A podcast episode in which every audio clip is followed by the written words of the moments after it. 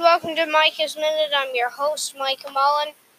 Um, so we made this one uh, episode about how the junk isn't coming from us, but it actually could be now because we were shipping all this plastic and stuff and stuff from um, over to China, overseas, and um, China is now saying that it could be uh, China stopped that, and so it, it could be coming from us um, because it's being shipped overseas.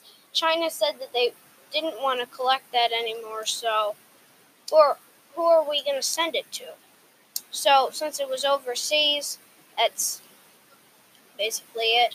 Thanks for listening to Micah's Minute. I'm your host, Micah. Information by CBS News.